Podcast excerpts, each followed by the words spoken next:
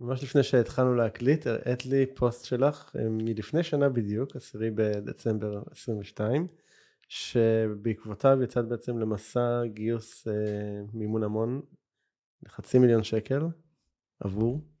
עבור מיזם 50-50, שזה מיזם שעבדתי עליו כבר הרבה זמן, כלומר החזון יש לי אותו כבר שנים, אה, ויש לי תוכנית עבודה, ואז אמרתי אוקיי, בשביל תוכנית עבודה אני צריכה שיהיה כסף. לי כסף, וחצי מיליון זה, זה נשמע הרבה כסף, אבל כל אחת מאיתנו, אחד מאיתנו שעשה משהו בחיים יודע שחצי מיליון זה לא הרבה כסף.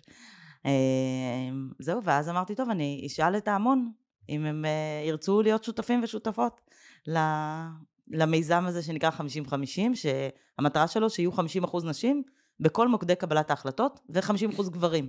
כלומר, יהיה כאן שותפות של גברים ונשים במוקדי קבלת ההחלטות. זהו, זה היה מסע... אה, כשאת יוצאת עם זה, מה התגובות שאת מקבלת? אמ, התרגשות מאוד גדולה, ואיזה מדהים ואיזה יופי, ובטוח תצליחי, מצד אחד. מצד שני, אנשים שכבר עשו Head Start אמרו לי, את משוגעת לגמרי. לא, לא עושים דברים כאלה, לא יוצאים על חצי מיליון שקל, כשאין לך אף תורם או תורמת גדולה מאחורייך. לא יוצאים מחצי מיליון שקל כשאין לך את המאה האנשים הראשונים שאומרים לך, אני... שהם בפנים. שהם בפנים. איך את יוצאת לדבר כזה? ואני אמרתי, אוקיי. כן, בדרך כלל גם מימון המון, זה לא, כאילו יש משהו מטעה קצת, אני חושב, בשם מימון המון, זה לא באמת המון, זה הרי קהילות ומעגלים שאתה חבר בהם שמכירים אותך. לגמרי. ואז איך, והיה לך משהו כזה? לא היה לי כלום. אה, היה לי הרבה אנשים שהאמינו כן האמינו. איך ידעתי? רק על דרך הרשתות, כלומר, אה, שוב, יש לי את הסביבה הקרובה שלי, אבל זה מעגל מאוד, אה, בסוף זה מעגל מצומצם. ו... ואמרתי, ננסה, ננסה, והיה לי ברור שאני אצליח. זה גם מימון המונים שיצאתי ל-50 יום, גם זה אמרו לי, אל תעשי.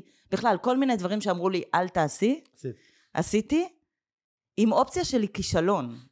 אה, ואמרתי, יכול להיות, אמרתי, יכול להיות שזה ייכשל, ואז אני צריכה לחפש עבודה.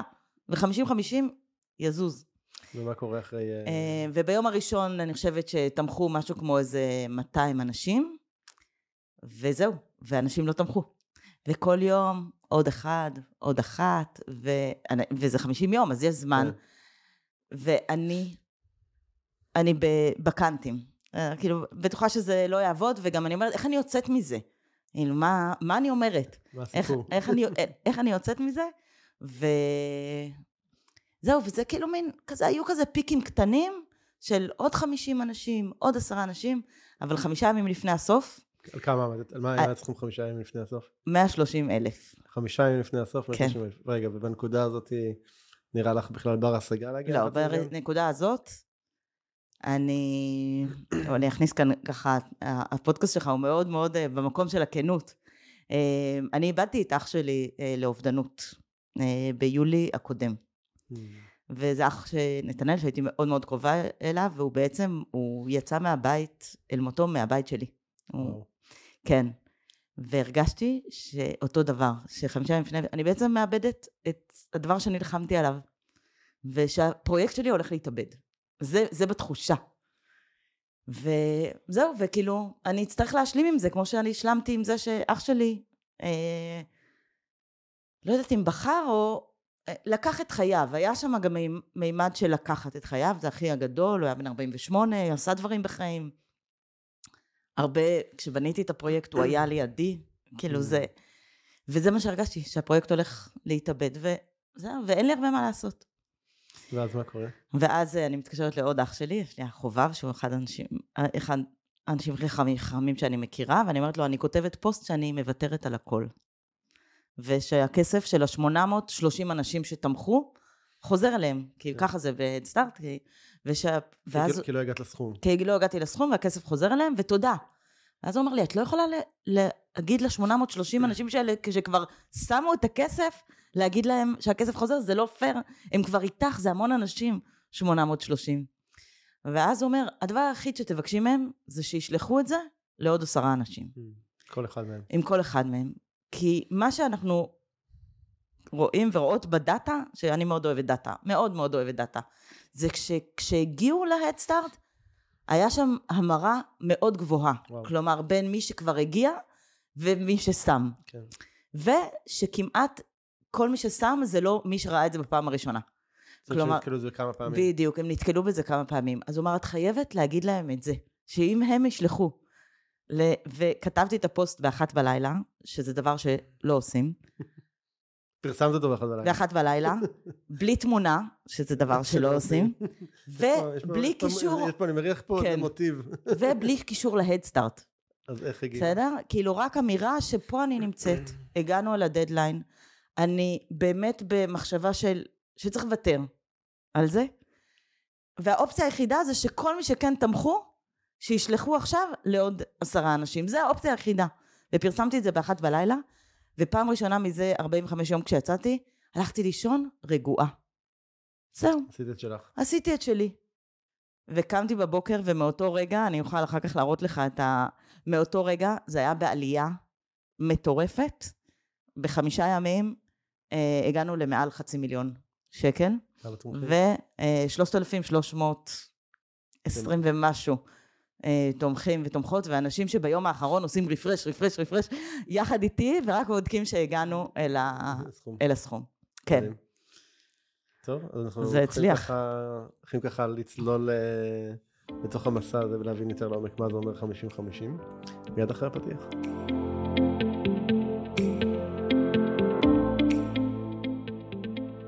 הדבר היחידי הקבוע הוא שינוי. ובכל זאת אנשים רבים חוששים ונמנעים מלעשות שינויים בחייהם. השינוי מוציא אותנו מחוץ לאזורי הנוחות ואל עבר חוסר הוודאות שלרוב מפחיד אותנו מאוד. ובכל זאת ישנם אנשים שמוכנים להתמסר לתהליכי השינוי, ולא רק לשנות, אלא בעיקר להשתנות, ולהמציא את עצמם שוב ושוב מחדש.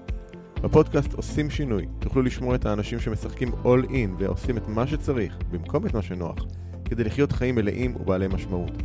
בכל שיחה אנו צוללים לעומק התהליכים הפנימיים שהם עוברים, הטריגרים שמפעילים אותם, הפחדים והחששות, ההצלחות, הכישלונות, הפעולות שהם עושים וההתפתחות שהם עוברים.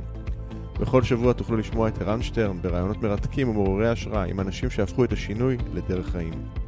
לפרקים נוספים בפודקאסט תיכנסו לאתר doingchange.co.il או חפשו עושים שינוי באפליקציות הפודקאסט המובילות iTunes, Spotify, Google Podcast ואחרות.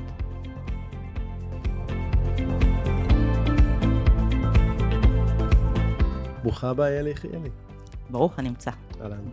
אז את מגדירה את עצמך כירושלמית, אקטיביסטית, יזמת, פמיניסטית, אימא של עברי ושילה. שילה. שילה. שילה. בת זוג של תומר, ומשתדלת להיות אופטימית. נכון. גם בימים כאלה? זה קשה.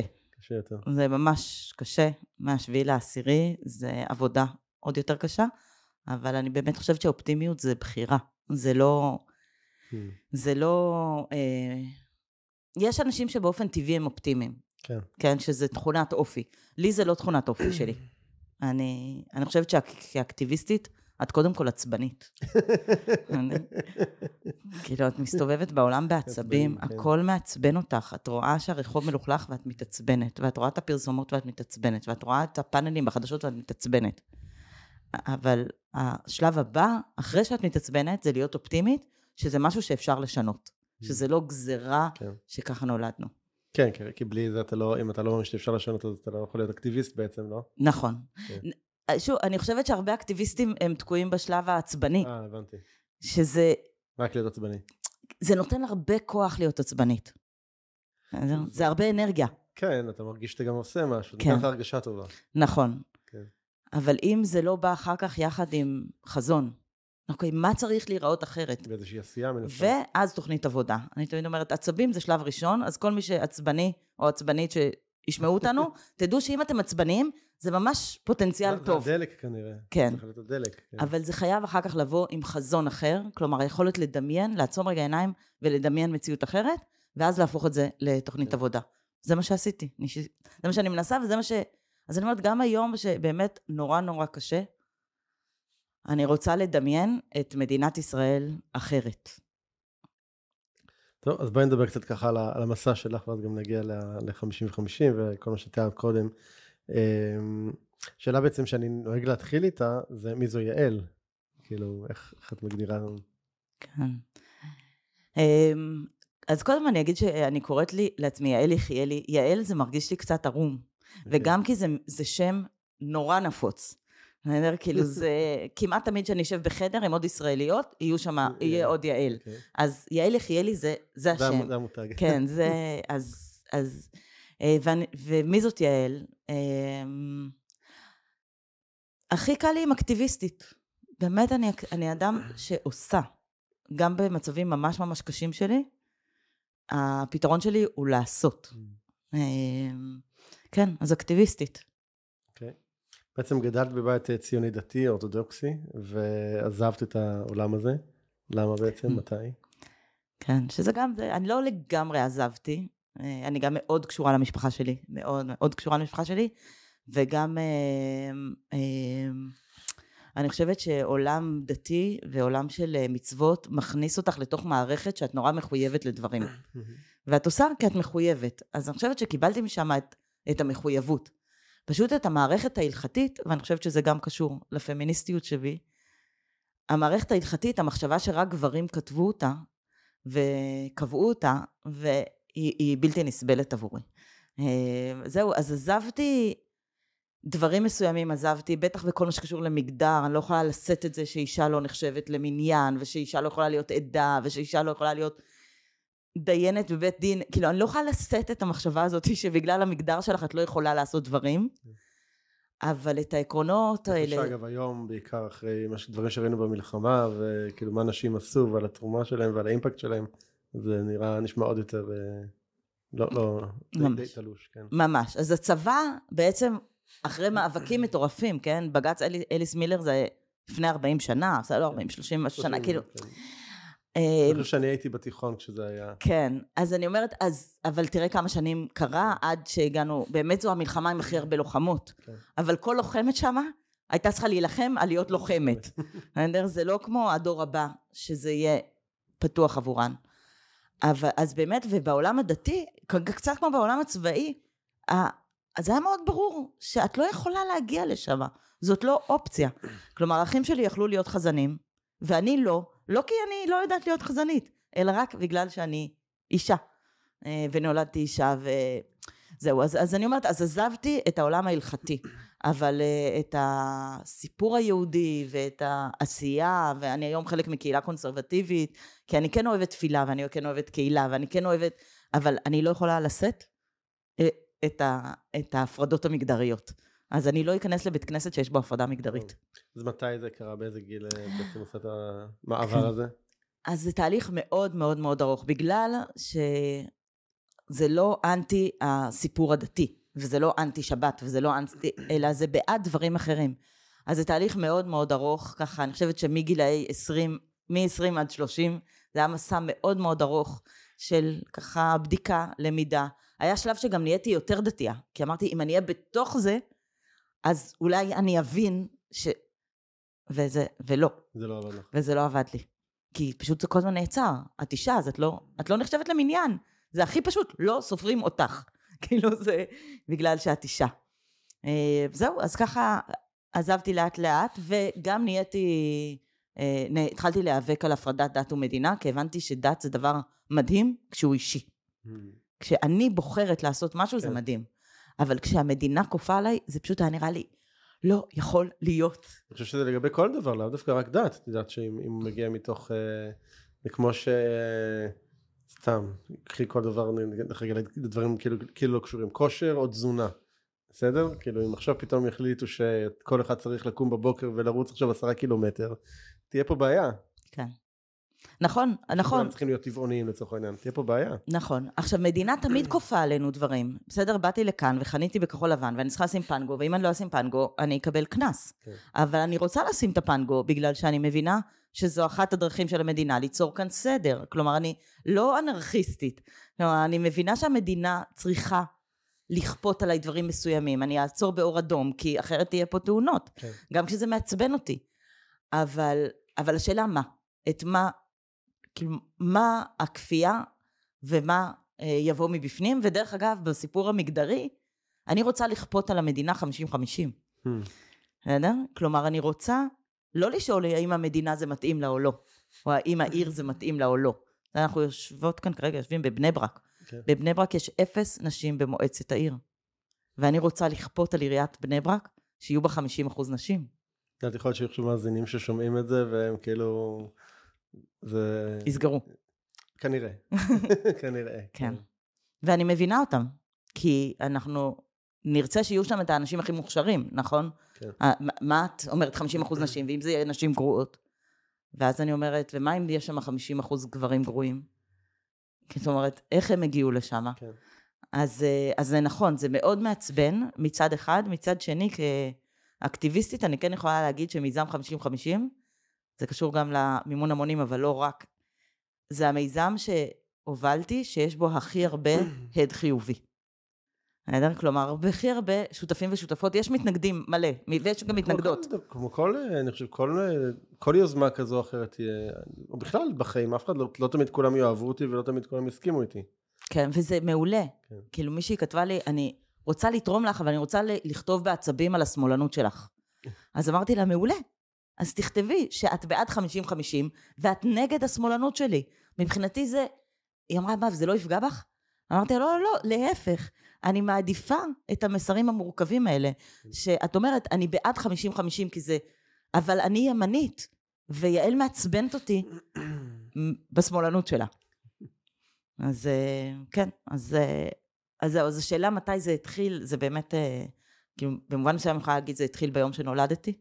בסדר? כאילו זה איזשהו מסע מאוד מאוד ארוך, אבל יש שם כמה נקודות אה, אה, מפנה, אה, ואחת מנקודות המפנה זה הבנה שבני האדם הם אלה שקבעו את ההלכה. כמו ש... אז מה זה אומר מבחינתך? כאילו שזה- כשאת מבינה את זה, מה כן, זה אומר? שזה לא יכול להיות שזה יהיה רק גברים. כאילו, זה לא יכול להיות שאת ההתנהלות של היום-יום שלנו, שוב, בעולם הדתי זה ההתנהלות ההלכתית. זה אני. חושב שזה, יש פה משהו רחב יותר, אני חושב, בהקשר של הדת, לפחות מאיך שאני רואה את זה, ויוצא לי באמת לקיים הרבה שיחות, את יודעת, מגיעים פה לפודקאסט, כל הסוגים וכל המינים, והיו פה רבנים, והיו פה אנשים שחזרו בשאלה ושחזרו בתשובה, ובאמת מבחינתי לכולם יש מקום, ואת יודעת, ניתן במה לכולם. אמ, אבל אני חושב שהעניין פה זה באמת שיש את מה שאנחנו מגדירים אותו כ... באמונה ואלוהות או אלוהים whatever ויש באמת את כל העניין של החוקים, תקנות, אה, אה, כללים whatever שזה בסוף בני אדם באמת קבעו כן. ופה אני חושב שהבלבול כאילו לפחות גם עבורי אני, אני באתי מבית שאבא שלי בעצם הסבים והסבתות שלי היו דתיים אה, מצד של אמא שלי יותר אדוקים מצד של אבא שלי פחות וגם אמא שלי ואבא שלי כל אחד בתהליך שלו עוד לפני שהם נפגשו הם, הם כאילו יצאו מה, מהעולם הזה. אמ, ואני חושב שבאמת המקום הזה של, של רגע מה, מה באמת זה מה באמת ה, ה, מה זה אומר רגע להיות עם אמונה לעומת רגע איזה חוק אני צריך לקיים פה אני חושב שהדברים לפחות עבורי קצת לא שיש שם פערים. יש שם פערים כן. פערים, וגם במובן מסוים, מי שקבעו את החוקים, הם גם החליטו לנו מי אלוהים. כן. כלומר, למרות שאלוהים זה משהו הרבה הרבה יותר רחב, ואני באמת חושב, אני לא עסוקה בשאלה אם יש אלוהים או לא. זה לא מעניין אותי. אה, אם יש אלוהים, אני רוצה להאמין שהוא רוצה שנעשה טוב בעולם, ושככה להגביר את האהבה ולהגביר את, ה, את עשיית הטוב. כן. ואז אני מסתכלת על ההיסטוריה, ואני אומרת, לאורך כל ההיסטוריה נרצחו פה אנשים בשם האלוהים, כולל המלחמה כן, הזאת. כן, מלחמות? כלומר, זה... אז יש שם פער. כן. ואני בפער הזה אומרת, אלוהים לא מעניין אותי. אני אומרת, אם בני אדם לוקחים את אלוהים והופכים אותו למשהו שמשרת את האינטרסים שלהם, על אדמה, על כוח, על כסף, כבוד. על כבוד, אז אה, עדיף לי בלי אלוהים. איך, איך הסביבה שלך מקבלת את הצעד הזה שלך? אמ, אני חושבת שזה מאוד מורכב. אני חושבת שהורים הרבה פעמים רוצים שהילדים שלהם ימשיכו את מה שהם. אה, בטח בעולם דתי, שיש מין מדד כזה, מי כן נשאר דתי, מי לא אה, נשאר כן, דתי. יש מדד כזה? כן, כן, ב... בקהילות שמה- דתיות. שמה זה מודד עד כמה אתה הצלחת כן. בחינוך של הילדים שלך? לגמרי, כן. לגמרי. וואו. אמ, בגלל שזה מאוד אפס או אחד. זה או שבן אדם נוסע בשבת, או שלא. כן. זה, כאילו, זאת החלוקה. אה, למרות שבעיניי העולם הוא כל כך הרבה יותר מורכב. כלומר, אני חושבת שאני היום אדם מאוד מאוד דתייה בהרבה מאוד מהעשייה שלי, אבל אני נוסעת בשבת, כי אני חושבת שאין שום סיבה לא לנסוע בשבת. כן. זהו, אז אני חושבת שגם הם עברו תהליך ועוברים תהליך. אה, ו... ו- ואנחנו מאוד, שוב, יש קרבה משפחתית מאוד גבוהה, אז זה הרבה. אז מה מכניס אותך בעצם לעולם האקטיביסטי, הפוליטי? כן. אז אני חושבת שמגיל צעיר אני עצבנית. נולדת עצבנית? כן, לא יודעת אם נולדתי עצבנית, אבל כל דבר שנראה לי אי צדק, מעצבן אותי, ואם זה בתור ילדה, היה מורה שהאשים אה, מישהי, ילדה בכיתה על משהו, וידעתי שלא היא עשתה את זה. אז יצאתי למלחמת חורמה בשביל שהאמת תצא לאור, וזה שהוא נתן לה עונש זה לא הוגן. אז הסכמתי כאילו להתלכלך, והפסדתי. לשלם מחירים. בסדר, הפסדתי, כלומר, ההנהלה האמינה לו, ולא האמינה לי, כי אני הייתי אחת הילדות בכיתה. כן. אמ, אז, אז, אז גם זה, גם אמ, אי צדק של אה, משפחות עניות ומשפחות עשירות, זה משהו שככה לא הצלחתי להבין איך זה יכול להיות, שהאנשים האלה עובדים כל כך קשה, אבל אין להם כסף. אמ, וחשבתי שאני אתעסק בחינוך הרבה זמן. ואז אחרי כמה שנים שעסקתי בחינוך, הבנתי, ועבדתי ב, ב, במקביל לתואר הראשון שלי, בעצם אה, עבדתי בבית ספר של ילדים שנשרו ממסגרות רגילות, שמאוד הזדהיתי איתם. כלומר, הייתי, הם, הם, אנשים, הם היו חבר'ה פריקים כאלה, שלא הסכימו לקבל את החוקים של העולם הזה. אה, והיו מעשנים ג'וינטים, ואז היינו כועסים עליהם, ואז היינו, ואז אמרנו, רגע, אבל גם אנחנו חלקנו מעשנים ג'וינטים, אז מה אנחנו כועסים עליהם? כאילו משהו כזה, משהו פה צבוע. משהו כאן מסובך, וכן, אבל אסור בבית ספר, אבל... ואז אחרי כמה שנים... אני יודע במחששה בתיכון שלי, המורים היו באים לבקש אש מהתלמידים. כן, כאילו. שזה, כי באמת, כי באמת אין לנו תשובה טובה ללמה ג'וינטים זה לא דבר טוב. חוץ מזה שזה אסור. כן. אמ, זהו, ואז אה, היה רגע מסוים שאמרתי, אני, אני וחינוך זה לא עובד ביחד, אין לי כוח לעשות את האחד ועוד אחד ועוד אחד, בטח לא חינוך פורמלי, ועברתי לחינוך הלא פורמלי, ששם אין, יש הרבה יותר חופש, חופש. וחירות. אני אדם של חופ- חופש וחירות. אמ, ו... ואולי גם זה משהו שלא אפשר לי להיות דתייה, כי אני, בסוף אני רוצה חירות. אני רוצה להחליט איך נראה יום שישי, אני רוצה להחליט, עכשיו חנוכה, אני זוכרת שלמדתי שיש שתי דרכים על פי, ה, על פי המשניות להדליק את החנוכיה, 1 עד 8 או 8 עד 1. בית, אה, כאילו הפוך. כן, בית הלל אומרים 1 עד 8, ובית שמאי אומרים 8 עד 1. ואז אני אומרת, תגידו, למה כולם הולכים לפי בית הלל? ומאז אני מדליקה שתי חנוכיות, אחד ככה, אחת כזאת ואחת כזאת. גדול.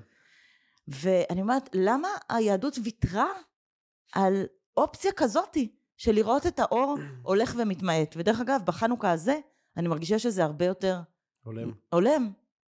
כי אני מרגישה שמיום ליום האור הולך ומתמעט. יש לנו חטופים וחטופות שכאילו כבר 60 ימים שמה. אז איזה אור אני יכולה, מה אני יכולה? אז נכון, יש את אלה שחזרו ומאחלת להם באמת את השיקום הכי אפשרי שיש. אבל, אבל מה אנחנו מדליקים אור? כאילו האור כאן הולך ומתמעט, ואני רואה את המצב הפוליטי, ואני רואה את המצב... אז, אז אני אומרת, אז יש גם אופציה של שמונה עד אחד, אז, אז אני רוצה את החירות הזאת, אה, להדליק גם וגם. זה... ואז אה, בעצם מאיפה מגיע הרעיון למיזם של 50-50? אז הרבה שנים עסקתי במאבקי חופש דת, וכאילו מאבקים, מאבקים זה מקום שטוב לי, הפגנות זה מקום שטוב לי. אה, אני יודעת שהרבה אנשים מתרחיק, מה לי ולפוליטיקה, ואני אומרת, רגע, אבל פוליטיקה תקבע את החיים שלנו. זה... לא, אבל השאלה היא באמת אם, את יודעת, אם, אם מאמינים, באמת להפגנות, סתם, אני חושב מלא הפגנות, כן? האם באמת הן בסוף אה, משפיעות בצורה מהותית כלשהי על הפוליטיקה? אה, חד משמעית, אני חושבת שכן. חושבת? כן. אה, כן. באיזה, באיזה אופן? זאת אומרת, קודם כל יש לי אמון בזה שמה שהיה הוא לא מה שיהיה. בסדר, יש... אני חושב שזה, כן. זה, זה בהגדרה אופטימיסט. כן, ושיש דרך לשנות. ומה שקורה כשאת מגיעה להפגנה, את קודם כל פוגשת אנשים ונשים כמוך, ואת לא לבד. ולא לבד, גם בהדסטארט, מה ש... החידוש היה שהייתי פתאום לא לבד. היו עוד 800 אנשים שכבר תמכו ורצו שזה יצליח. וזה גם משהו שהבנתי בדיעבד, שברגע שאדם תומך במשהו, אז בעצם הוא כבר רוצה שזה יצליח, הרי למה הוא הכניס את הכסף כן. שלו כמה, כן? אז אמרתי, אוקיי, עכשיו אני, איך אני הופכת אותם ליותר שותפים? אז, אה, אז קודם כל, הפגנה זה הלא להיות לבד. והדבר השני, זה המסרים שאת שומעת. בסדר, אני נאבקתי כל תקופת ההפגנות, שעל כל במה יהיו 50-50, גם גברים וגם נשים. ברוב הבמות היו בעיקר גברים. ואני אמרתי, אי אפשר, אם יש לנו מסר להעביר עכשיו, זה שאל מול ממשלה שהיא מדירת נשים, אנחנו נצטרך שעל כל במה יהיו גברים ונשים שידברו על אותו דבר, אבל זה משנה אם אתה שומע אישה אומרת את זה, ואם אתה שומע גבר אומר. וזה משנה אם את שומעת, אם אני באה עם שני הבנים שלי להפגנה כשהם מסכימים, והם שומעים שם אישה אומרת את המסרים, הם מזהים שזה אחרת. לא יותר טוב ולא פחות טוב, אבל זה נשמע אחרת. אז, אז, אז הרעיון הזה של 50-50 הוא המון שנים נמצא בתוכי. כי אני שוב, מה שמעניין אותי זה מי מקבל פה החלטות. כן. מי מחליט על הכסף שלנו? מי מחליט על החוקים שלנו? מי מחליט? אה, ואז היינו כמה שנים בארצות הברית, ובארצות הברית, אה, בקליפורניה, diversity אה, זה עשרת הדיברות. לטוב ולרע. זו המדינה של ה politically correct. נכון. אז לטוב ולרע, אבל מצד שני, כשהתחילה שם הקורונה, וקיבלנו הוראה מבית ספר, שהבית ספר נסגר, קיבלנו גם הדרכה איך להנחות, איך להסביר את זה לילדים והילדות שלנו. ואמרתי, ברור לי שמי שהעבירה את זה, זאת אימא. Hmm. בסדר? שהבינה שאם אני מודיעה כזה דבר להורים, אני צריכה יחד עם זה לתת להם כלים מה לעשות. בשבוע הראשון של המלחמה, אני לא יודעת אם אתה זוכר את זה, שפיקוד העורף הוציאו בשמונה בערב הנחיה שצריך להצטייד במים, כן. ו... אה, מים פנסים, פ... סוללות, פנסים. כן. ורדיו ללא... ואני אמרתי, אין מצב שאישה קיבלה את ההחלטה הזאת, להוציא את זה בשמונה בערב, בתוך... שכולנו במצוקה וטראומה, עכשיו לעשות משהו, מה אני אעשה? מה, אני אלך עכשיו... מה נעשה עם זה? בסדר? וברור לי שאם נשים היו יושבות שם, הן היו אומרות, בוא נחכה לשמונה בבוקר, ונודיע את זה בצורה כזאת, שהם רצו כאילו להקל עלינו, נכון? הם רצו לתת לנו רשימה של כן. לעזור לנו לדעת איך להתמודד עם הכאוס. כן. ובמקום זה, מה שהם עשו, יצרו עוד יותר כאוס. יצרו כאוס, ואני אומרת, אין מצב שאישה ישבה שם וחשבה שזה רעיון טוב. למה זה צריך להיות, כאילו, ש... סליחה, למה צריך להיות שזה, כאילו, ש... שאישה הייתה כותבת את זה יותר טוב, כן. שגבר, כאילו, כאילו, ממה זה נובע, במהות של זה? כן, אני חושבת שזה, דרך אגב, זה לא אישה וגבר, זה שותפות של גברים ונשים. כלומר, אם היו יושבים ויושבות שמה עשרה אנשים שיש בהם גם גברים וגם נשים, אז הם היו מגיעים לתמהיל הכי טוב של איך להוציא את זה ומה להגיד. זה לא פרסונה, זה לא גבר או אישה. בסוף אנחנו כן, כל אחד ואחת מביא, מאיתנו, יביאו את חוויות החיים שלהם. כן. אז זה כן קשור אה, לזה, ממש קראתי שבוע שעבר, שה, שכשתכננו אוטובוסים, העלייה הזאת לאוטובוס, היא נבדקה על ידי גברים. אוקיי. בסדר? עכשיו... מה, המדרגה הראשונה? המדרגה הראשונה. עכשיו, היא מדרגה שמלא אנשים נופלים בה. בסדר? ומלא... כי כשתכננו אותה, עכשיו, זה, יש שם משהו לא הגיוני בגובה. עכשיו זה לא מרוע, זה פשוט כי לקחו את האנשים שהיו במשרד, אמרו להם בואו רגע תרימו את היד, מדדו, וזה לא מתאים לא לילדים, לא לנשים שהן בדרך כלל יותר נמוכות, לא למבוגרים, ותכלס לכל, לא לכל מי שבאמת משתמשת בתחבורה ציבורית. בסדר? כלומר זה נבדק, עכשיו שוב זה לא מרוע, ואני אומרת, אם הייתם לוקחים 50% נשים שיבדקו, הייתם רואים שצריך לעשות את זה יותר נמוך, ו... יותר נגיש. כן, את יודעת, זה, זה, בעצם זה להתמודד פה רגע עם משהו של היסטוריה של המון המון המון המון שנים, של שליטה גברית ושל אה, אה, הובלה גברית ושל באמת, כמו שאמרת, של אין מקום לכל הנשי, כאילו, את יודעת, עוד לא לפני, לא הרבה שנים, זכויות לנשים זה לא היה דבר ש... שהיה כן. קיים. וזה אה... גם כאילו היה טוב לכולם. בסדר? כשאני קוראת, כן, כשאני קוראת את ה... המאבק של הסופרג'יסטיות לפני 150 שנה לזכות להצביע, לבחור ולהיבחר. אז מה שאמרו להם זה, פוליטיקה זה מלוכלך. למה אתם רוצות להיות חלק מזה? עכשיו, בפוליטיקה זה באמת מלוכלך. כאילו, חלק מזה. כלומר, זה לא רק שרצו להדיר אותם, באמת רצו, או אתמול אה, אביגדור קהלני מופיע בערוץ 2, וב-12, מה שהיום 12, ומסביר למה עדיין נשים לא צריכות להיות טנקיסטיות. והוא אומר, אני דואג להם. אתם יודעות איזה טראומה אני חזרתי מהמלחמות? אז אני לא רוצה שגם נשים, הוא כאילו דואג להם, אבל בסוף המשמעות שאם לא יהיו טנקיסטיות, בוא, אביגדור קהלני, אתה נהיית גם חבר כנסת, או לדעתי שר, כלומר זה פתח לך גם דלתות, זה שהיית בעמדת מפתח בצבא. אז אם נשים יהיו בעמדות מפתח בצבא, הם אחר כך גם יהיו בעמדות מפתח בפוליטיקה ובעוד דברים, אז אני מאמינה לו שהוא דואג לנשים. אבל אני, לא- אני חושבת... כן, אני חושב שגם זה יושב על איזושהי תפיסה שבאמת שאנשים זה, שזה המין החלש, ו... וצריך לשמור עליהן ולהגן עליהן. ושזה שטויות, כאילו, את רואה את איך הן נלחמות. את רואה, היה ככה, ראו שבוע שעבר סרטון של, אה, של מישהי שנאבקת עם שבעה מחבלים? וכאילו דופקת להם מכות רצח, בהגנה על החיים שלהם, ואת רואה מה אה, הרבש"צית של נרעם עשתה, ומה, כלומר, זה- לא קשור למגדר, ואני אומרת, ומהצד השני, יש גברים שלא מתאים להם כן, להיות שמה. נכון. זה לא מתאים להם, אז מה אנחנו אומרות לכל בחור בן 18, לך עכשיו, תהיה טנקיסט, וכאילו צריך להיות כאן הבחנה, על פי יכולות, על פי אופי, על פי על- ולא על פי... ועל פי האדם, וגם צריכות להיות שם נשים שבתהליך ההכשרה, שמכניסות עוד אלמנטים, בסדר? של ההבנה, אה, אתה יודע, אה, ב- כשאנחנו מסתכלות על 73, שזה לפני 50 שנה, המילה טראומה לא נמצאת. כן. כלומר, לקח זמן עד שהבינו שמה שקרה שם הוא טראומטי. והיום, הטראומה עוד נמצאת לפני שנכנסנו בכלל, עוד לפני שהסתיימה. לא לפני שהסתיים, כן, תוך כן, כדי. אח שלי מתאר שכשלפני שהם נכנסו לעזה, היה להם שיחה עם פסיכולוג. Mm. בסדר? גם הצבא מבין שיש כאן, שנפש האדם השתנתה בחמישים שנה הזאת, והתרבות השתנתה, ו... כן. אז, אז אוקיי, אז, אז זה טוב מאוד שיש להם שיחה עם פסיכולוג לפני. זה לא מחליש אותם, זה, מח... כן, זה מחזק נותן אותם. להם, וגם אומר להם, תקשיבו, ביום שאחרי, אתם תצטרכו לטפל בזה, ולא לחכות שזה יתפרץ. כן, ואנחנו מכירות, אני מכירה, מעריכה שגם אתה, אנשים שזה יתפרץ להם, בוודאי. אך שנים אחר כך, בלי שום כלי כלים להתמודדות.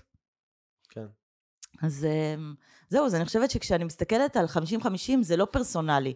אני לא אומרת שאישה יותר טובה מגבר. אני אומרת שהתמהיל של, אפרופו המסורת, זכר ונקבה ברא אותם. בסדר, יש כאן איכויות, איכויות והאיכות שונות בעצם. האיכות הטובה ביותר היא כשנקבל החלטות ביחד. אתה ואני נקבל החלטות ביחד. והדמוקרטיה לימדה אותנו שזה גם לא אדם אחד, זה תמהיל. בסדר? כן. זה אם יש מועצת עיר של 11 אנשים, אז צריך שם שיהיו חצי חצי. אה, או ממשלה, או כנסת. כן. זה... מה מה התגובות שאת מקבלת? אז זה נע בין התרגשות מאוד גדולה של וואלה, כאילו אני תמיד אומרת, קודם כל תדמיינו 50-50. לכו, הדמיון שלנו הוא חופשי. אז כשאת רואה ממשלה ש... או ראשי קואליציה שיש בהם רק גברים, כי זה הראשי קואליציה שיש כרגע רק גברים, לאורך רוב שנות מדינת ישראל היו רק גברים, ראשי קואליציה. עכשיו תדמיינו איך נראה החדר הזה אם יושבות שם 50 אחוז נשים. בסדר? זה, כאילו, שבוע שעבר היה אה, יום הפטירה, אני חושבת, של, אה, של בן גוריון, ובן גוריון, כשהוא הקים את הממשלה ב-48, הוא אמר, אני לא מקים ממשלה בלי נשים. הוא היה היחיד בעולם כמעט, באותה תקופה, יש אולי שתיים או שלוש מדינות שיש בהן שרות. בסדר? אבל הוא מקים, הוא הבין שיש כאן משהו חדש. והוא אומר, אני לא מקים ממשלה בלי נשים. ככה גולדה מאיר הגיעה. כן, זהו, רציתי להגיד שלפני 50 שנה הייתה לנו ראש ראש נכון, ממשלה. כן. נכון, אבל גולדה מאיר התחילה ב-48, Mm. והיא נכנסה בגלל שראש הממשלה אמר, אני לא מקים, הוא היה דיקטטור. הוא לא היה דמוקרט. אה, בן גוריון. בן גוריון. ככה הוא הצליח להקים את זה. כן. אבל הוא אמר, אני לא מקים ממשלה בלי נשים. וככה בממשלה הראשונה של מדינת ישראל יש אישה אחת, וזאת גולדה מאיר. ואני אומרת, אם, אם בן גוריון היה אומר, אני לא מקים ממשלה בלי 50 אחוז נשים. עכשיו תדמיין את כל ההיסטוריה של מדינת ישראל, איך זה יכול לראות? איך היא הייתה נראית, אפילו גולדה, איך אנחנו קוראות לה גולדה? לא קוראות לה גולדה מאיר, אבל בן גוריון אנחנו קוראים לו בן גוריון, ולוי אשכול אנחנו קוראים לו אשכול, ולגברים אנחנו קוראים על שם, המשפ... שם המשפחה שלהם, נכון, בגין, כן. נתניהו, אבל גולדה היא גולדה. אה, אפרופו תחילת שיחתנו על יעל יחיאלי, אני מאוד מקפידה לקרוא לנשים בשם ובשם משפחה. זה נותן עוגן במציאות, אה, שאת לא אחת, את כאילו חלק ממשפחה. זהו, אז היינו במקום מאוד טוב בשנת 48, כמדינה. יחסית למדינות אחרות, היינו מדינות, היינו במקום ממש ממש טוב. ומה שקרה עם השנים, זה שזה לא מאוד השתפר. באיזשהו שלב נתקענו על 25 אחוז חברות כנסת, וזהו, וזה לא משתנה, ה-25 אחוז. כמה שנים זה כבר ככה? זה משהו כמו, אני חושבת כמו 20 שנה, אז היה, אתה בממשלת לפיד פתאום היה עוד 29 אחוז. אבל זה גם לא... לא הבדל מהותי. לא הבדל מהותי. אמ, יש לנו בחירות לרשויות העיר ולמוניציפליות, יש 14 ראשות עיר מתוך 257 בישראל. כלומר, רוב המקומות שנגיע יהיה שם, למה? למה? אז, אז איך, איך, איך את רואה, כאילו, מה, מה התמונה שאת רואה, נגיד, ש, נגיד שמצליחים להגיע ל-50-50, איך זה נראה בעינייך? אני חושבת שכל... כאילו, מה זה יאפשר, מה זה ייתן? אני חושבת שכל הפוליטיקה תשתנה בגלל שהיא תהפוך ליותר מורכבת, בגלל שהיא תהפוך ליותר... בגלל שיהיו נקודות מבט אחרות ממה שקורה במקומות אחרים, בגלל ש... תראה, אה, כשאני התחלתי את 50-50, אמרתי, טוב, בוא נלמד, אני מאוד אוהבת ללמוד מאחרים. כלומר, אני אוהבת, אני אוהבת להעתיק. Mm-hmm. אני אומרת, אם יש משהו שעובד, צריך, לד... צריך, כן. כאילו, אמרתי פעם לילד שלי, גם כשאתה מעתיק, אתה צריך לדעת ממי להעתיק. בסדר? כי אם תעתיק מתלמידה מטומטמת, אז אה, חבל. עדיף להעתיק מתלמידה חכמה. אני, אני לא נגד להעתיק, כאילו, זה לא מוסרי, אבל אני אומרת, אם... אז הלכתי... לי... לא, מה זה לא מוסרי? את יודעת, זה מה שמלמדים אותנו בבית ספר, את כן. יודעת, אני חושב שחלק גדול מההתפתחויות הכי גדולות בעולם, במדע, בטכנולוגיה, זה קרה כי אנשים העתיקו, מה זה העתיקו? זה לא נכון. שכפלו, אבל לקחו רעיון ו... והעתיקו, ורק בוא כן. ניתן קרדיט. אני כן. בעד להעתיק ובוא ניתן קרדיט. כן, לא, לא, כל. הקונספט הזה של אסור להעתיק ולעבוד לבד, זה, חינוך של בית ספר, הוא לא הוא תלוש מהמציאות בעיניי. ממש, ממש. וגם אני, אני שונאת לעבוד לבד, ממש. כן. אני כל כך אוהבת שותפים ושותפות. אז, אז כן, אז אני אומרת, אז אחד הדברים שאמרתי, אוקיי, אני אלך להעתיק. איפה מקומות אחרים בעולם שזה הצליח? וההלם הראשוני, זה שהמדינה הראשונה שבה היו 50-50, זה רואנדה. רואנדה, רואנדה, וואו. בסדר? מדינה שיש בה 50-50? כן. ממתי? כבר 20 שנה, מאז וואו. הטבח הגדול. בסדר? בבחירות מעניין. שאחרי הטבח הגדול ברואנדה, לא יודעת אם התקבלה החלטה או משהו כזה, מה שקרה זה שנרצחו שם 700 אלף אנשים. בסדר? 700 אלף אנשים, רוב מוחלט גברים, הרבה מאוד מנהיגים פוליטיים, כי זה היה מאבק בין ש- שתי שבטים. מהמם. ואז נרצחו מלא, ונשים נכנסו לוואקום. ראש הכפר נרצח, וצריך לתפעל את הכפר. אבל המ- המספר 2 ו-3 שלו גם נמצא ב, בשטח, ו... כן. אבל צריך לתפעל בינתיים את הכפר. אז פשוט נשים נכנסו למוקדי קבלת החלטות, כי היה ואקום. ואז הממשלה הראשונה, שאחרי הטבח ב-2003, נבחרת ממשלה של 50% נשים.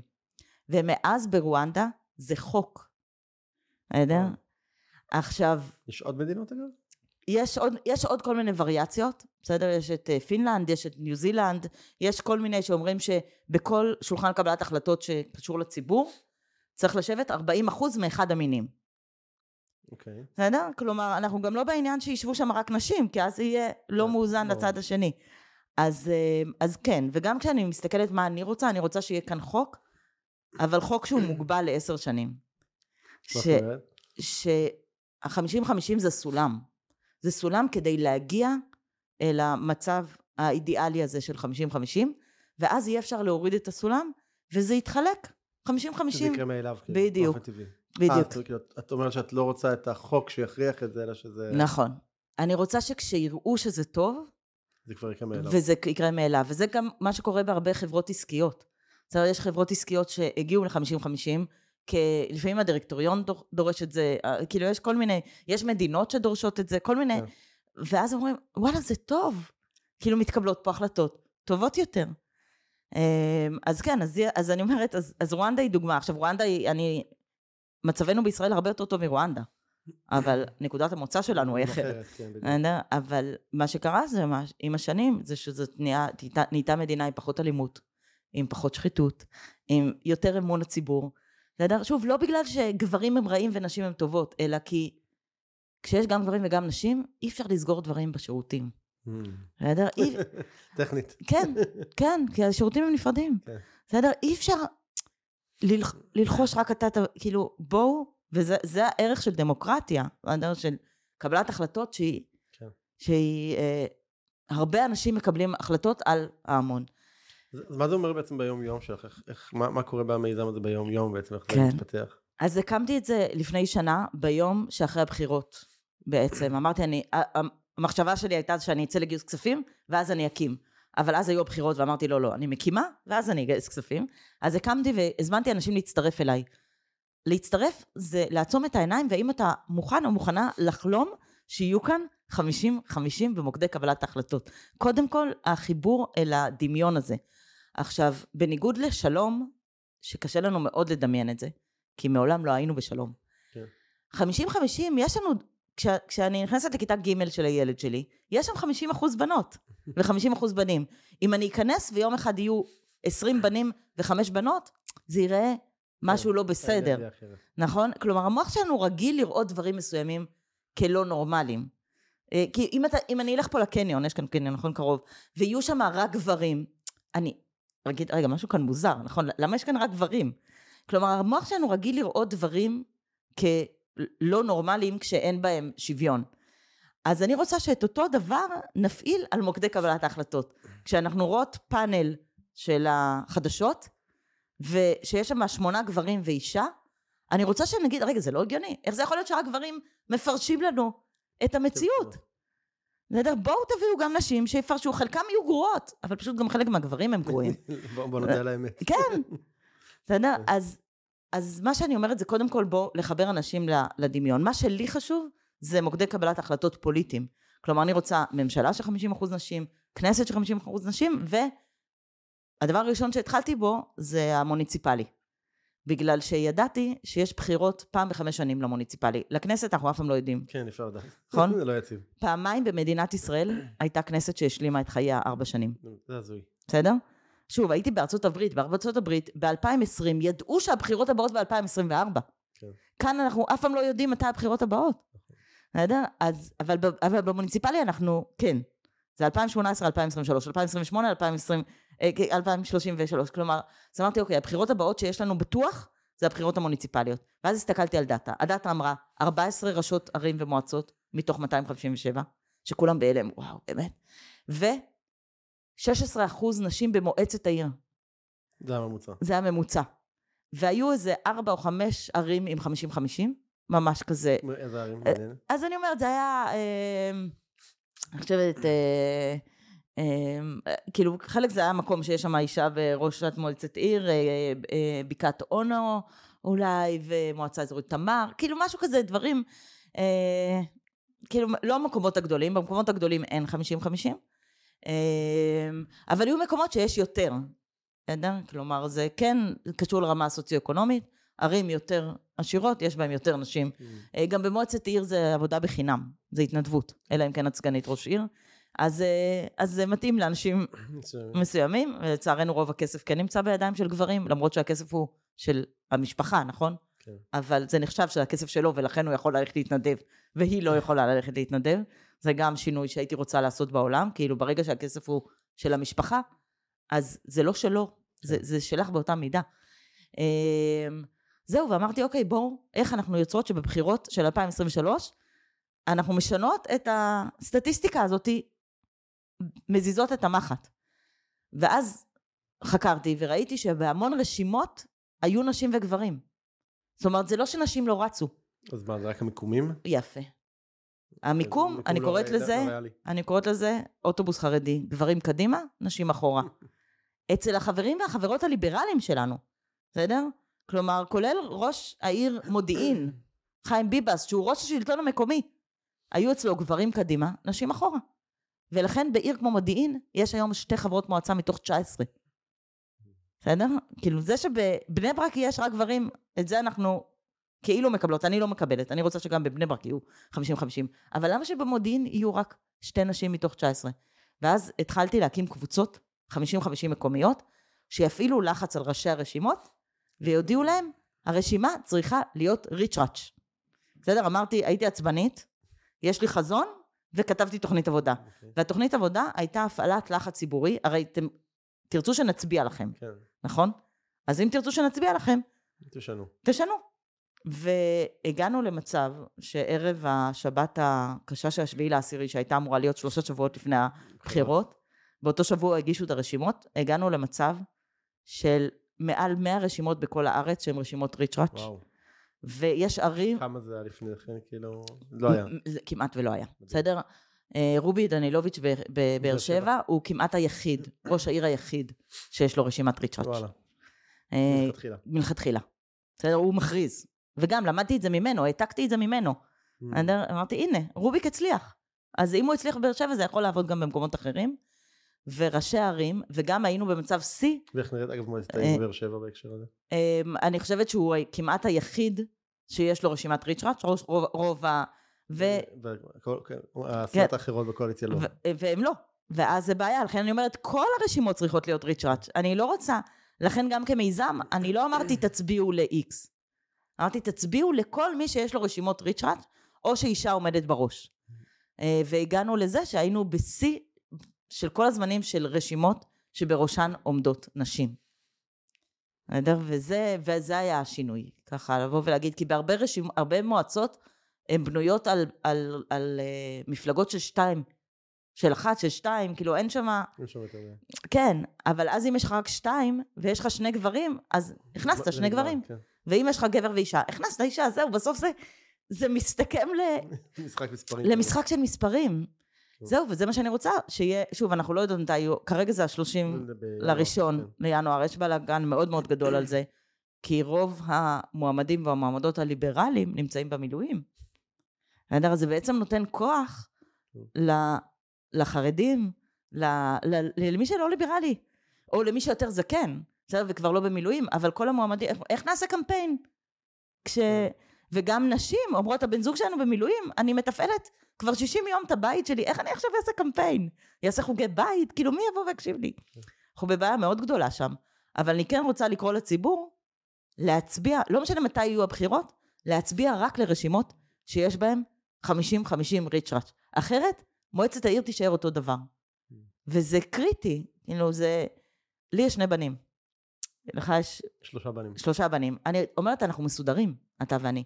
אבל אם שומעים אותנו אבות ואימהות לבנות, תדעו לכם שהסיכוי של הבנים שלך והבנים שלי להגיע לעמדות מפתח הוא פי כמה מהסיכוי של הבנות שלכם, גם אם הן מאוד מאוד מוכשרות.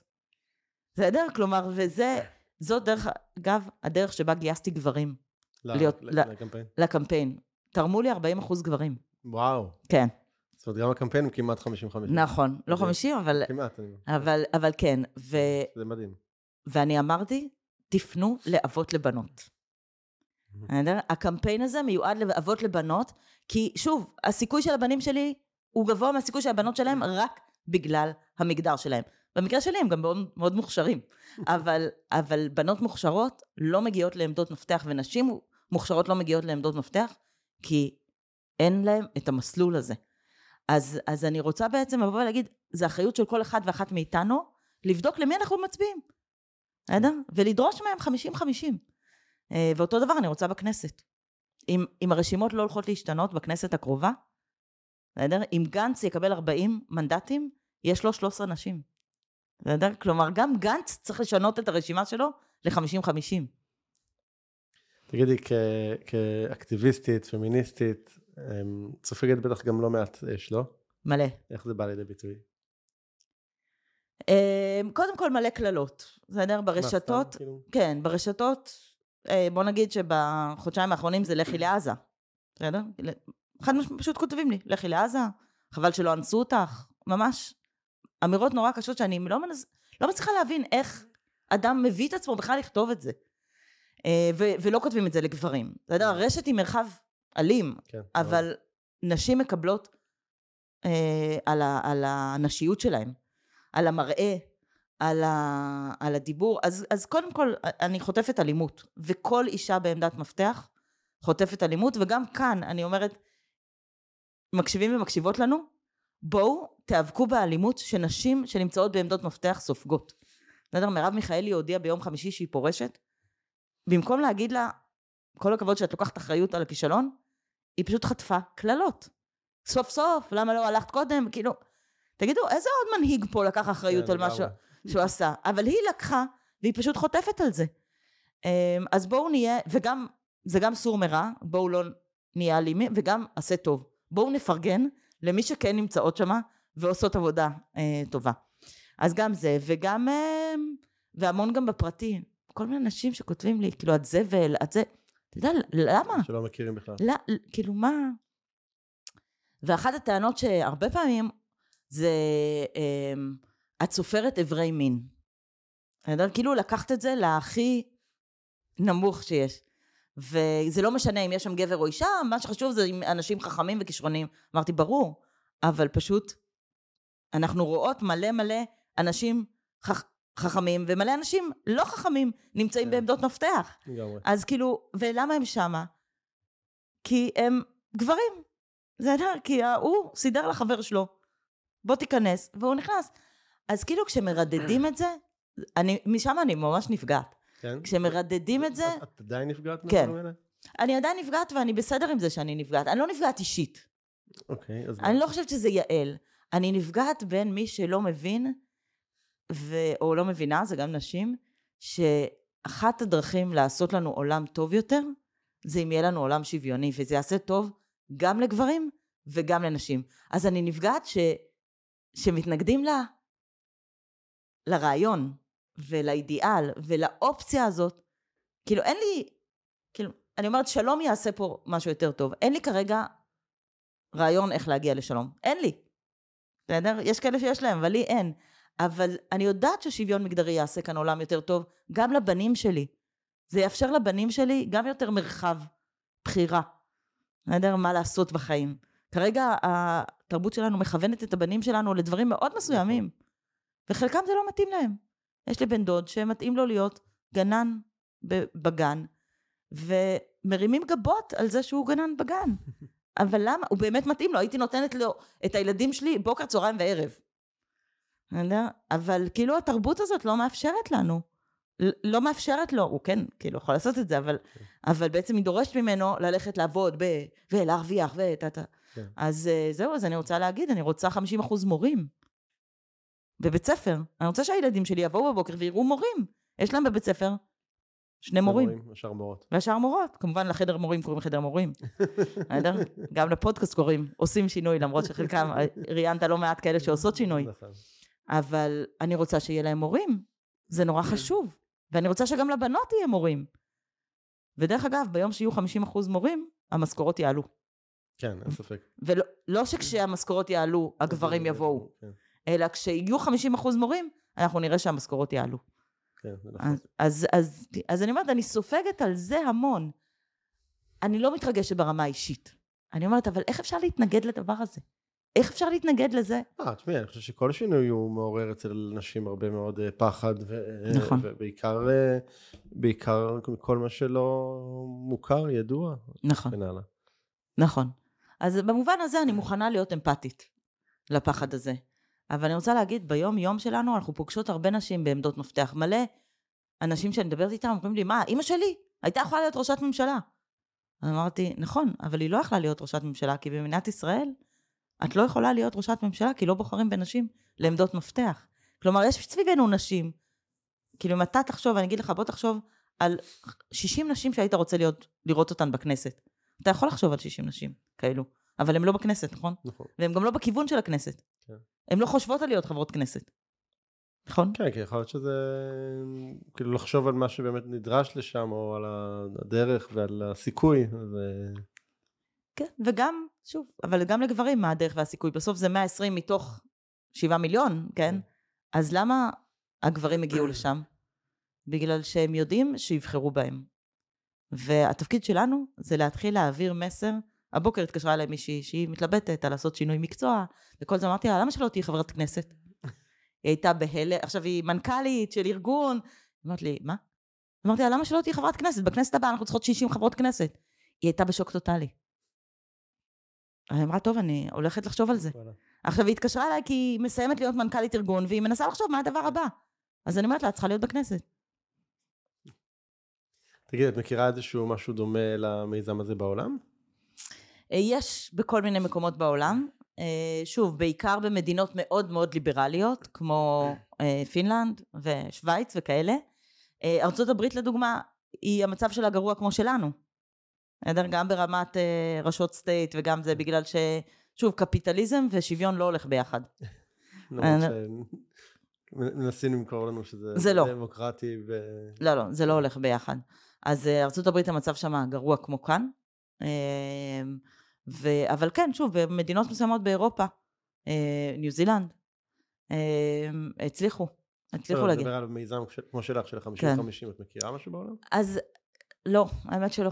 כאילו, אני מכירה כל מיני יוזמות, אני כן אגיד שוב, אני לקחתי השראה בארצות הברית, אה, יש מישהו, אה, אני לא זוכר בשם שלו, שהקים את אה, Freedom to Marry, שזה היה, המטרה שלו הייתה שבכל ה states בארצות הברית, בכל המדינות, לה- להט"בים יוכלו להתחתן. והוא אמר, אני הקמתי את זה כשיש מלא ארגוני להט"ב שכבר פועלים שנים, אבל אני רוצה שהם יוכלו להתחתן. כלומר, אני לא רוצה שמטקסס מישהו ייסע לסן פרנסיסקו להתחתן. כן. אני רוצה ש... והוא הקים את זה, והוא אומר, אני סוגר ביום שהמדינה האחרונה, והוא סגר את זה וואלה. ב-2016. ואני שמעתי את ההרצאה שלו, שהוא לקח משהו שכבר, אתה יודע, בשוויון מגדרי כבר באמת עוסקות ועוסקים כבר המון שנים. אבל אמרתי, אני אקח מטרה שאני יכולה להגיד מתי אני סוגרת.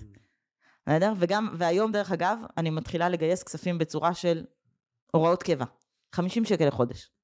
בסדר? להרבה מאיתנו יש 50 שקל לחודש לתת, ואני אומרת, ההוראת קבע תסתיים ביום שיש 50 אחוז חברות כנסת.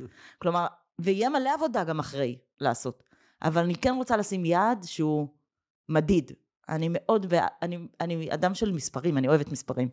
אה, זהו, אז, אה, אז זה דוגמה של מישהו שלקחתי ממנו לקחת משהו שהוא מדיד, ולהציב יעד חד משמעי. או שזה קורה, או שזה לא קורה. אה, זהו, והוא סגר ב-2016. אז אה, נראה מתי אני אוכל לסגור. אה, טוב, מהמם. אמ, יש משהו שהייתי צריך לשאול אותך ולא שאלתי?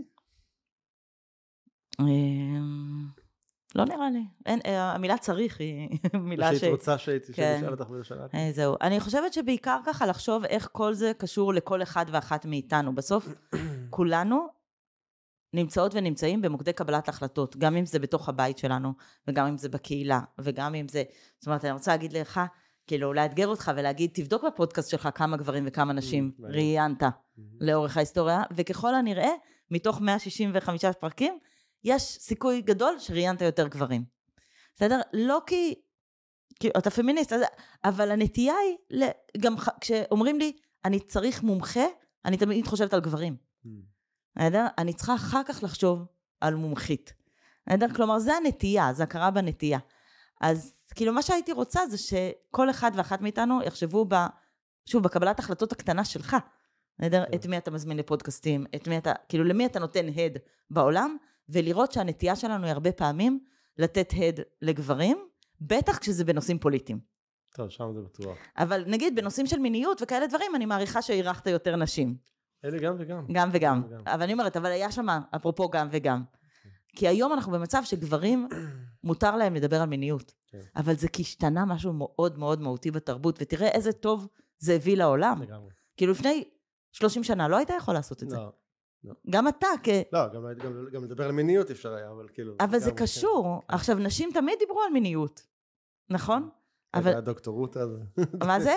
הייתה דוקטורות בזמן. נכון, אבל הם דיברו בתוך עצמם, וזה היה כאילו בלאישה, בדפים האחרונים, נכון? כן, כן, כן. וגברים קראו את לאישה, ברור. אתה יודע? אבל היום זה יכול, אז אני אומרת, זה, אז כאילו, זה מה שאני רוצה, כאילו הייתי רוצה שכל אחד, גם אם זה בתחום העסקי, וגם אם זה בתחום ה- ה- הפרטי בבית, וגם, ובטח, אני רוצה להגיד במקום הפוליטי, זה בואו תב- תבחנו את עצמכם. כאילו, עד כמה ההטיות, שהן לא מודעות, הן הטיות לבחירה של גברים. אה, זהו, זה... טוב. יש משהו שהיית רוצה לשאול אותי? אמ, אולי, שוב, כשאתה מדמיין ממשלה של 50% נשים, מה משתנה בתפיסה שלך כלפי ממשלה? אמ, אני חושב ש... אני חושב שבאמת רמת האמפתיות של הממשלה מול האזרחים היא תהיה אחרת, אני חושב. אני חושב שרמת האמון של האזרחים בממשלה תהיה אחרת. אני חושב שהיום אנחנו נמצאים בשפל אה, של כל הזמנים, כאילו, מהבחינות האלה. אה, משתיהן, משתי הבחינות האלה. אמ, ואני חושב שזה גם באמת יהיה, באופן כללי האנרגיה תהיה פחות אה, לוחמנית בפוליטיקה. כן. זה, זה מה שאני הייתי רואה כשאני חושב על משהו כזה. נכון, אני גם חושבת, וזה כשיהיו, זה לא כשיהיה אישה אחת, כשיש אישה אחת, לא, היא... זה לא מספיק, היא היא צריכה להשוות מול... בדיוק, כן. אז היא, היא הרבה פעמים מתנהלת בצורה מאוד גברית, מאוד כן. כוחנית. כשיהיו 50 אחוז נשים. את יודעת, עבדתי באינטל הרבה שנים, והייתה מי שהפכה להיות המנכ"לית, אה, מקסין, והיא סיפרה, אתה יודע, היה לה ב... אה, במשרד אה, שתי קוביות שיש, שתי לא קוביות, שני כדורי שיש כאלה, שאמרה שנתנו לה את זה פעם, בכלל היא קיבלה את זה, ואתה כאילו שיהיה איזה בורד, כאילו כן. כזה, כן, והיא הייתה באמת, היא הייתה באופי שלה מאוד אגרסיבית. אחרת היא לא הייתה יכולה להיות. עכשיו, גם אני אגרסיבית. אני, אני אגרסיבית, כאילו, אני עצבנית, מזה כן. התחלנו. אה, אבל אני חושבת שכשיש 50 אחוז, משהו משתנה שם בדינמיקה ובמכלול, ואני חושבת שגם מבחינת תקציבים, היום כל מי שמתעסק במודעות ובמיניות זה תקציבים פרטיים, בסדר? זה עסקי. נכון. ו- אבל מה יקרה אם המדינה תיקח על זה אחריות? נכון. בסדר? והתחלנו ככה סיפור על אחי, על בריאות הנפש. בריאות הנפש נמצאת בשפל כלכלי, כן? כאילו מד- המדינה, ואם יהיו 50% נשים, אז בריאות הנפש תקבל יותר מקום. כלומר, יש שם משהו שהן מביאות אל השולחן דברים אחרים.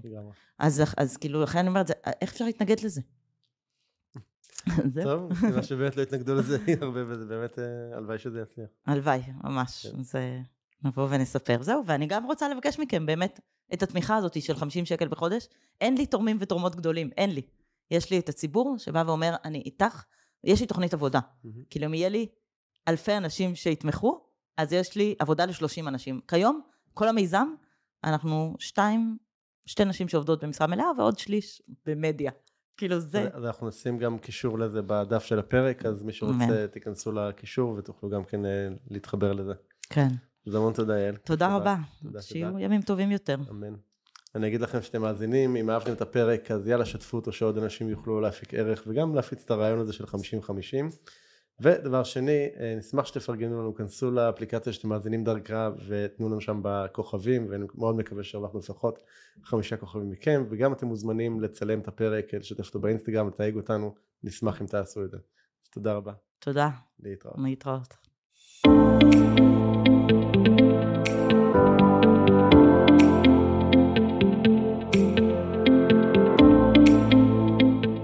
זהו, עד כאן לפרק של היום. אם אהבתם את הפרק, אל תשכחו לדרג אותנו, אל תהיו קמצנים, תנו לנו כמה כוכבים, iTunes, Spotify, Google Podcast, YouTube, איפה שאתם לא תאזינו, אני מאוד מקווה שהרווחנו לפחות חמישה כוכבים מכם.